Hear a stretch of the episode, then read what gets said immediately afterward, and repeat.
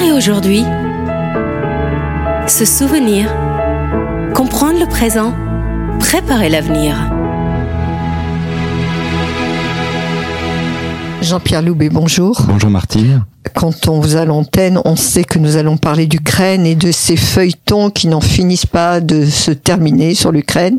Mhm. La dernière fois que nous nous sommes rencontrés, rappelez-vous, c'était le en mai, c'était le 25 mai. Oui. Exactement. Et nous avons ouvert l'émission en disant ce qui est vrai aujourd'hui ne sera peut-être pas vrai demain. Et je crois, dans ce mois écoulé, eh bien, toutes les cartes ont été rebattues avec et évidemment cette affaire Prigogine dont nous allons parler Mhm. et de ses conséquences peut-être alors conséquences ou pas sur l'avenir de ce conflit euh, russo-ukrainien. Tout à fait, oui. Bien alors ben écoutez, on va tout de suite parler de cette affaire Prigogine qui fut quand même, il faut le dire, une affaire un peu rocambolesque. Oui, oui, oui. Alors en fait, donc tout s'est déroulé ce week-end finalement en 48 heures.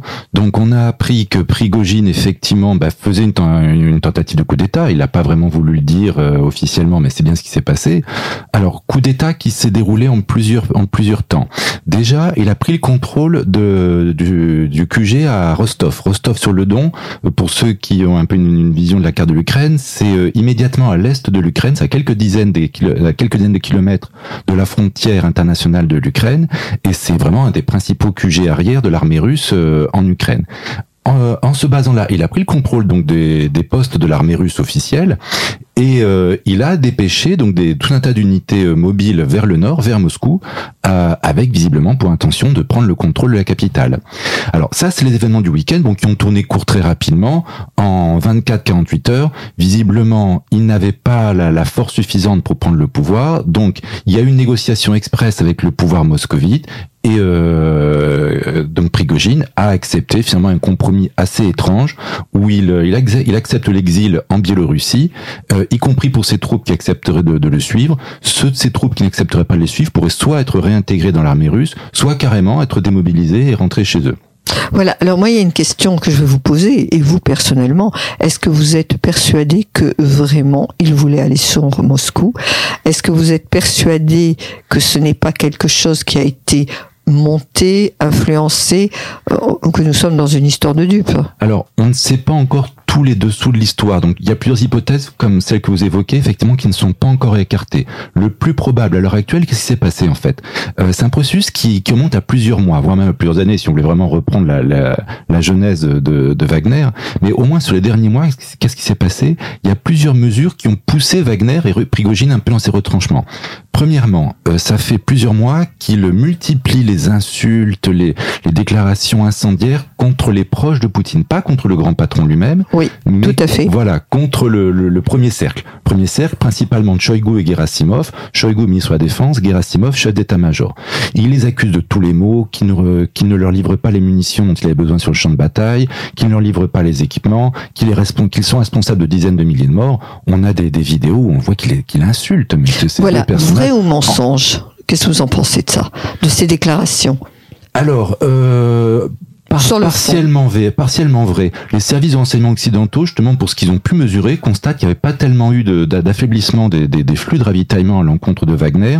Donc, dans l'ensemble, non, ça semble pas, ta- pas, pas tellement. Il faut vraiment entrer dans le détail pour trouver des, des manques, ou après des manques qui sont ceux de toute l'armée russe, en fait. Oui, l'armée russe voilà, a un problème de ravitaillement. voilà. voilà. Bon, qui n'est, qui n'est pas limité qu'à Wagner.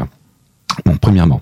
Deuxièmement, euh, en fait, ce qui se passe, et ce qu'on va développer un petit peu après, c'est que l'armée russe, en fait, nous, on, a, on peut avoir une vision un peu lointaine d'une armée russe monolithique, une masse énorme qui est, qui est lancée sur un pays plus petit d'ailleurs, mais en fait, c'est une mosaïque. C'est une mosaïque, c'est euh, c'est euh, une coalition en fait de, de factions russes en fait. C'est une coalition de factions russes. Et alors, ce qui semble se produire depuis depuis un moment, c'est que c'est que Moscou essaye de reprendre le contrôle sur ces différentes factions. Euh, Le ministère de la Défense russe a donné l'ordre à toutes les milices Wagner et à d'autres qu'à partir du 1er juillet, ils devraient signer un contrat d'engagement auprès du ministère de la Défense russe et non plus auprès ben, de effectivement de Wagner, des milices tchétchènes ou d'autres. On va voir que la liste est assez longue après. Euh, voilà, ce qui leur ferait perdre une partie de leur autonomie. D'ailleurs, ce que je ce que je souligne, c'est que Wagner a été un des seuls à refuser Voilà. cette dépendance. Voilà, parce que Wagner, justement, qui bénéficiait de la plus grande autonomie parmi tous, c'était celui qui avait le plus à perdre finalement. Et euh, également avec ça, euh, Wagner de euh, assurer la subsistance de l'armée russe au niveau alimentaire. N'oublions pas que Prigogine était qualifié de, du, du De traiteur. voilà, de traiteur du cuisinier de Poutine. Alors il a fait de la cuisine à titre un petit peu individuel dans ses restaurants, mais il en faisait aussi en masse pour nourrir l'armée russe. Et ces contrats, à partir de la fin juin, ils n'étaient plus honorés par le, le gouvernement, le gouvernement russe. Donc tout ça, ça a mis Wagner un peu, un peu dos au mur entre déjà ses tentatives de rébellion, enfin c'est c'est tant- sa, sa tentation plutôt de, de la Mhm. rébellion, qui était connue en fait, hein, qui était connue. Les Occidentaux, les Français et les Américains notamment depuis au moins un mois, étaient au courant avec beaucoup d'indices qui montraient que, que Prigogine préparait son affaire. Ce qui est intéressant d'ailleurs, c'est que si les Occidentaux le savaient, ça veut dire que le gouvernement russe le Oui, savait le certainement savais aussi. également. C'est pour quelle raison pour laquelle je vous demandais tout à l'heure si alors est-ce que Poutine, on peut pas dire qu'il ne se soit fait complice de cela, mais il n'a pas fermé les yeux en tout cas. Enfin, Il il, aurait fermé Il les y a yeux. quelque pardon. chose, effectivement. Il y a quelque chose. Alors après, ce quelque chose, ça peut être quoi? Euh, Ça peut être quoi? Ça peut être euh, une tentative un petit peu, on l'observe actuellement, de, chasse aux sorcières en fait, de laisser Prigogine tenter son, son coup d'État, de voir qui allait le soutenir, pour ensuite taper justement sur ceux qui ne sont pas ju- jugés suffisamment fiables. Euh, ce- celui d'ailleurs qui, joue ce rôle-là actuellement, c'est Sourovikine. Sourovikine, c'est l'ancien général qui a commandé l'armée russe en Ukraine jusqu'à cet hiver. Euh, c'est lui qui a perdu, perdu honorablement la bataille de Kherson. C'est lui qui avait commandé l'armée russe en Syrie auparavant. En Syrie, on l'appelait Armageddon, tellement il bombardait à tort et à travers. Bon, et Sourovikine, justement, il a été visiblement arrêté. C'est ce qu'annonce la presse russe hier. Donc lui et d'autres vont être inquiétés parce qu'ils n'ont pas été jugés assez fermes pendant le, le coup d'État de, de Prigogine. Donc ça pourrait être une explication. Euh, après, il y a des raisons psychologiques aussi. Par exemple, le Prigogine semble-t-il se plaignait que Poutine lui adressait plus la parole personnellement. Donc il y a une part de dépit personnel Mhm. peut-être qui rentre en jeu. Il y a beaucoup de paramètres qu'on apprendra avec le temps, mais qui vont qui vont certainement être découverts Alors, euh, qu'est-ce que vous pensez de ce deal entre Poutine et Prigogine? Parce qu'il est parti euh, sur le front biélorusse quand même. Euh, sur le front, sur une, dans sur une retraite, retraite. euh, biélorusse, On ne sait pas ce qui a été voilà, négocié quand alors- même. Hein. Prigogine, à mon avis, il a fait une énorme erreur. À partir du moment où il commence ce coup d'État, faut aller jusqu'au bout. Voilà. Quitte à prendre 12 balles dans la peau à l'arrivée parce qu'on a échoué, mais on ne s'arrête pas au milieu. On ne s'arrête pas au milieu, d'autant plus que maintenant qu'il est en Biélorussie, il pose un très gros problème à Loukachenko. Est-ce que Loukachenko peut laisser justement Prigogine et ses milliers d'hommes affluer chez lui? Euh, C'est extrêmement dangereux. On pense que Wagner, sur le théâtre russe-ukrainien, a à peu près 25 000 hommes. Imaginez qu'il n'y aurait que ne serait-ce que la moitié de ces hommes qui afflueraient en Biélorussie, qu'il y aurait un contre-pouvoir en Biélorussie qui serait extrêmement dangereux. D'ailleurs, Loukachenko a, dit à, Poutine euh, il y a un jour ou deux, on peut le buter, c'est pas un problème. Euh, donc il va, enfin, il attendra l'ordre du patron pour le faire. Il va pas le, le faire de sa propre initiative, mais il est, il se déclare prêt à flinguer euh, Prigogine s'il le faut, si ça, si ça pose problème. Et ça va poser problème. Prigogine ne va pas se tenir tranquille, c'est évident. Est-ce que vous ne pensez pas qu'il peut renforcer aussi les colonnes russes en Biélorussie pour attaquer davantage l'Ukraine Parce qu'il y a cette partie-là aussi. Il y a la Oui. frontière ukrainienne qui n'est pas loin. Oui, Loukachenko, en fait, son principal problème dans cette guerre, c'est de s'en tenir à l'écart au maximum. En fait, Loukachenko, paradoxalement, n'a pas intérêt à une victoire russe dans cette guerre. Si la Russie gagnait la guerre, y compris suivant le schéma qui était établi il y a un peu plus d'un an, donc avec une prise de contrôle totale de l'Ukraine, le suivant sur la liste, c'était la Biélorussie elle-même, qu'il aurait fallu soumettre beaucoup plus complètement. Bien sûr. Là, la la- la- pour Loukachenko, l'idéal, c'est que rien ne change en fait, qu'il garde son statut de semi-autonomie, qui lui convient très très bien, mais que surtout il n'y ait pas de changement. Si on repasse un système vraiment, on, re- on recrée l'URSS, que voulait créer Poutine en lançant cette guerre d'Ukraine, on va ravaler la Biélorussie d'État semi-indépendant à l'État de République fédérée, ce qui l'arrange pas du tout. Donc euh, Loukachenko, lui, ça l'arrange pas du tout. Il a dû proposer cette solution pour euh, offrir une poste de sortie aux uns et aux autres, mais il est en situation lui-même très dangereuse. C'est dangereux pour, pour plusieurs personnes maintenant. Pour Prigogine, pour Loukachenko et pour Poutine, on va voir. Poutine, pour l'instant, il s'en sortirait euh, plutôt pas trop mal. Je vais Plutôt pas dire. trop mal, oui, effectivement. On a dit qu'il avait affaibli, humilié ce week-end. C'est vrai, effectivement. Mais ça peut lui donner une occasion de resserrer les boulons, de faire la chasse aux traîtres, comme je le disais, et puis de reprendre le contrôle un peu sur l'armée russe. Et c'est ça un peu, enfin, sur, même je devrais dire sur les armées russes. C'est ça un peu le, le problème qu'il faut bien voir, c'est que l'armée russe, effectivement, c'est un ensemble de factions. C'est un ensemble de factions qui sont semi-autonomes, semi-indépendantes et qui n'obéissent pas forcément. Et qui n'ont pas suivi Prigogine dans cette marche euh, vers Moscou quand Alors, même. hein. qu'ils n'ont pas suivi, mais qu'ils ne l'ont pas stoppé non plus. Oui. Alors c'est ça un petit peu qu'il faudra développer pour voir un petit peu effectivement comment s'organise la, réponse de l'armée russe face, face à ce genre de problème. Voilà, bah écoutez, c'est l'heure de la pause musicale, nous la prenons et puis on se retrouve tout de suite.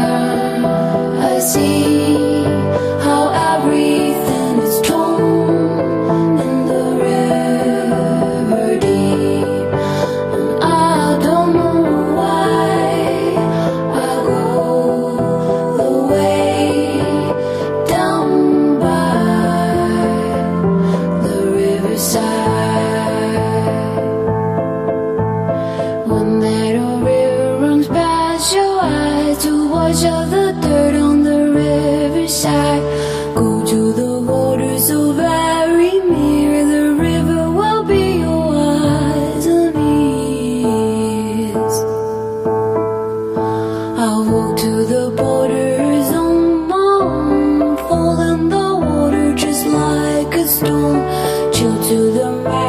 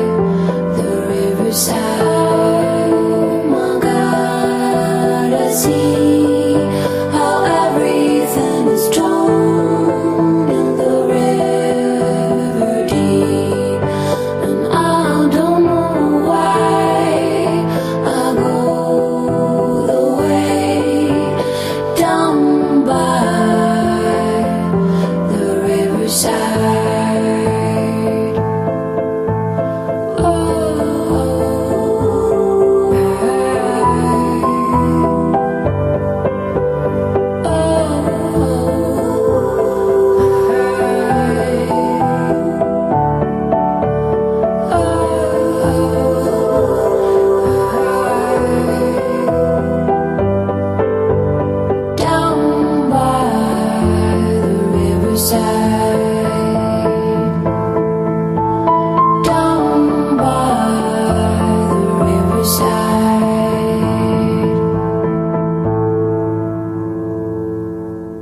sommes toujours avec Jean-Pierre Loubet et on est en train d'analyser cette fameuse affaire Prigogine qui a, je crois, mis en émoi toutes euh, les, tous les médias du monde entier mhm. en attendant ce fameux coup d'État qui n'est pas venu. Alors, nous étions en train de nous dire que, eh bien, les diverses factions des armées, puisqu'il y en aurait plusieurs en Russie, n'ont pas stoppé Prigogine, mais ne l'ont pas épaulé non plus. Donc, qu'est-ce qui se passait là? Qu'est-ce qui s'est passé? C'est ça qui est intéressant. Effectivement, on a vu les images de Moscou ce week-end. Comment on s'apprêtait à stopper la, la, la, la, colonne Prigogine avec des, des, camions remplis de sable, avec des, des, des rues qu'on aurait défoncées parce qu'on aurait improvisé des, des tranchées dans leur. Enfin, c'était n'importe quoi, quoi. Oui, c'était vraiment euh, de l'amateurisme. Complètement, complètement. Alors, ce qu'il faut bien voir, effectivement, ce qui concerne l'armée russe et l'État russe, même en fait, depuis Weber, on sait que ce qui caractérise l'État c'est qu'il a le monopole de la violence légitime. Bon. En, en Russie, en fait, c'est exactement le contraire. On a un oligopole de la violence, c'est-à-dire que bon, il y a une armée russe, celle qui est commandée par Choigu, d'accord, mais il n'y a pas parmi les troupes qui combattent en Ukraine ou qui sont euh, qui sont armées en Russie, on a quoi? Donc on a l'armée russe, on a les troupes du FSB, le service du contre-espionnage, on a les troupes du GRU, les services secrets militaires, on a les troupes du SVR, le service d'espionnage russe, on a Wagner, on a les Tchétchènes, on a la garde nationale, euh, on a les troupes régionales. Dans certaines régions, il y a des régions qui ont des troupes personnelles. Euh, on a les chefs d'entreprise, parfois qui ont leur propre prétorien. Euh, Gazprom, Lukoil, les autres, justement, comme ce sont des oligarques qui savent ce qui est arrivé à certains de leurs co-religionnaires qui ont été euh, empoisonnés, défenestrés, suicidés, tout ce qu'on veut. Ils ont leur garde personnelle. Même Shoigu, Shoigu qui est ministre de la Défense, a lui-même son propre service militaire qui est distinct de celui du ministère de la Défense. C'est le, le, groupe Patriot. Patriot, c'est une sorte de Wagner, mais Wagner qui n'est pas aux ordres de Prigogine, mais aux ordres de. Donc en fait, on a un oligopole de la violence, ce qui fait qu'en fait c'est un système, bon, c'est à l'image de l'État que Poutine a créé, c'est un système mafieux où les clans se contrôlent les uns les autres, se neutralisent les uns les autres, et lorsqu'on voit cette tentative de, monter vers Moscou de Prigogine, en fait dans ce genre de situation, qu'est-ce que fait Poutine? Bon, il a négocié déjà pour s'assurer la, la, fidélité de ses de, de ses parrains là, euh, et puis avec, avec également ensuite si vraiment euh, Prigogine allait jusqu'au bout, il fallait demander à l'un ou à l'autre de dépêcher, ses propres troupes pour bloquer, voilà. Prigogine, oui, voilà. tout à fait. Donc c'est pas l'armée russe qui l'aurait fait, ça aurait été, ben, par exemple, ça aurait été Choigu qui aurait pu dépêcher son groupe patriote, ça aurait pu être les groupes euh, du FSB, ça aurait pu être les Tchétchènes s'il y en avait eu là, mais il n'y en avait pas autour de, de, Moscou. Et en fait, après, il faut que ce, ce, ce, féodal soit récompensé pour le service rendu à l'État. Donc on voit le système de morcellement de l'autorité russe, qui est un système qui est structurellement porté à la guerre civile, en fait, hein, qui porte à bien la guerre. Sûr, voilà. bien sûr. Donc il y a eu la tentative Prigogine, qui est une tentative assez, assez ridicule finalement au bout du compte, qui aura peut-être des suites, mais qui était inévitable. Si c'est pas lui, ça, ça un autre. Voilà, ou ça et, sera un autre peut-être. Voilà. Tard. Et vous pensez que le feu est éteint dans les médias, mais que les, les, les braises sont toujours, euh, sont toujours là. Oui, elles sont toujours là. L'État russe est vraiment un État qui est structurellement, qui est structurellement euh, défaillant en fait. Je veux parler des régions. Il y a beaucoup de régions qui commencent à grogner, notamment les régions, euh, les régions périphériques, les régions de Sibérie, etc. Ce sont elles qui ont payé le prix du sang. On a on a, afin de ménager l'opinion publique russe, on a peu demandé aux grandes villes russes de dépêcher beaucoup de jeunes hommes. À Smolensk, à Moscou et ailleurs, les, les pertes sont relativement faibles. Par contre, les Bouriates, les Yakoutes, les Kamchatkis, les Tchétchènes, les Dagestanais, eux, ils ont payé le, le, prix du sang. Donc eux, ils grognent, ils en ont, ils en ont de plus en plus marre. Donc ils attendraient peut-être leur peut-être pas une occasion pour prendre leur indépendance, mais au moins une autonomie accrue. Les chefs d'entreprise, c'est pareil. Ils, euh, déjà depuis le depuis l'embargo occidental, beaucoup ont vu leurs affaires péricliter. La, guerre, ça, suffit pour beaucoup pour beaucoup d'entre eux. Parmi les féodaux russes également, certains ont peur. Beaucoup ont été assassinés également. On a vu lors des émissions précédentes, on a parlé des assassinats, des, des, des, attentats bidons qui ont eu lieu en Russie. Donc beaucoup en fait ont peur et n'attendent qu'une occasion de se rebeller en fait. Oui, alors donc, moi ce que j'allais vous dire, toute cette affaire Prigogine qui a mis en émoi le monde entier, Mhm. j'allais dire tout ça pour ça. Oui, oui, oui. Hein, tout ça pour ça, parce que euh, qu'est-ce que ça a changé sur le front? Vraiment, rien. Alors en Ukraine, rien du tout, effectivement. L'équipée aurait duré plusieurs jours. Peut-être que les Russes, non seulement, je veux dire, en étant obligés de faire appel à un de leurs féodaux pour bloquer la, la route à, à, Prigogine, auraient dû se mobiliser, mais il aurait fallu retirer certainement deux ou trois brigades, voire plus, du front ukrainien pour défendre la capitale. Ça n'a pas été nécessaire. Donc finalement, pour l'armée russe, effectivement, ça peut être à moyen terme, ça peut être positif. C'est-à-dire qu'on va resserrer les boulons, on va reprendre le contrôle certaines de ces troupes dont, dont je parlais, et donc en termes d'efficacité, on peut y gagner. Alors que les Ukrainiens, moi j'ai été étonné qu'ils ne dans la journée même de ce fameux putsch avorté, qui ne profitent pas de ce jour-là pour avancer dans leur contre-offensive. Oui, c'est difficile. Une offensive, ça se prépare. Hein. Il faut. Alors, ils ont déjà préparé euh, justement ce qu'ils sont en train de, de mener, mais c'est pas en 24 ou 48 heures. Enfin, à supposer même qu'ils l'aient su un peu plus tôt qu'on pouvait accélérer le tempo. Et en plus, les Ukrainiens, de toute évidence, ne veulent pas accélérer le tempo. Ils sont très prudents dans leurs offensives. On sait que le terrain est extrêmement difficile. Il y a des champs de mines partout. Et puis surtout, on se rend compte en fait l'armée russe progresse. Et là, c'est un processus qu'on avait déjà observé pendant la Seconde Guerre mondiale. L'armée russe commence souvent ses guerres très mal, parce qu'elle est mal commandée, elle est corrompue, enfin bon, tout, ce qu'on a dit depuis plus d'un an sur ce conflit-là.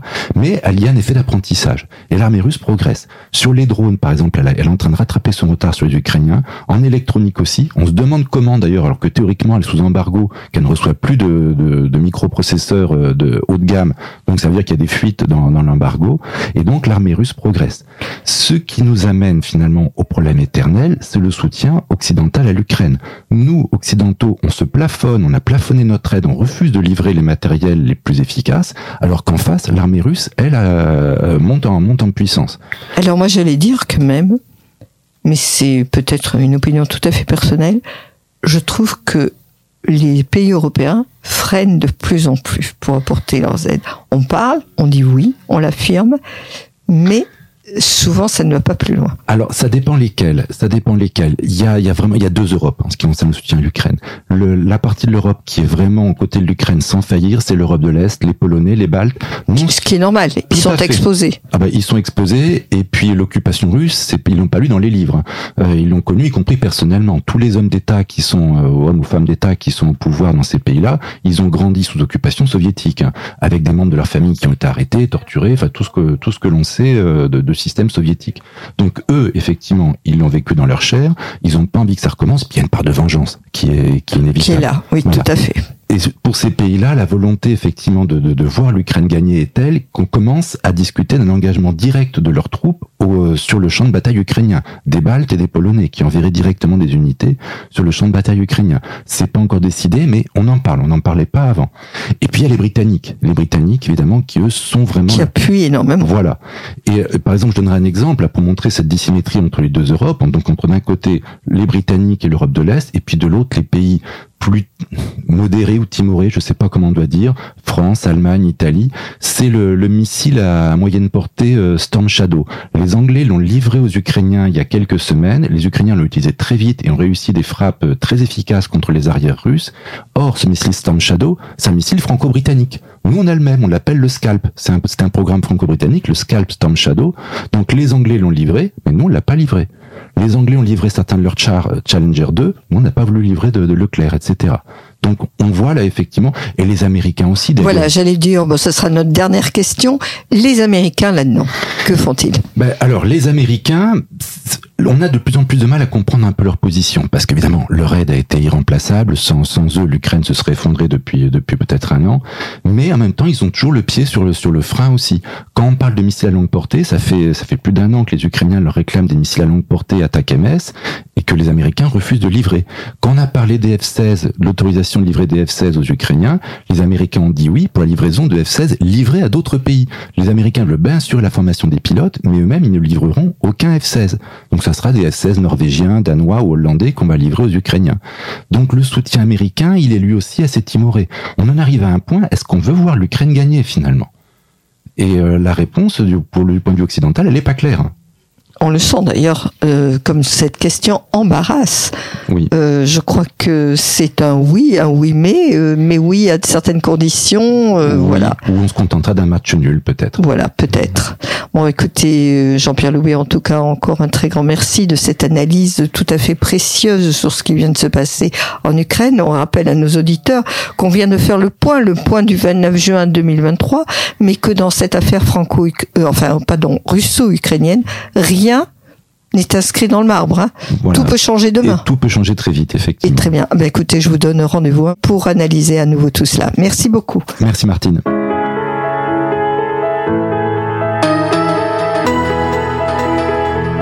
Hier et aujourd'hui, se souvenir, comprendre le présent, préparer l'avenir.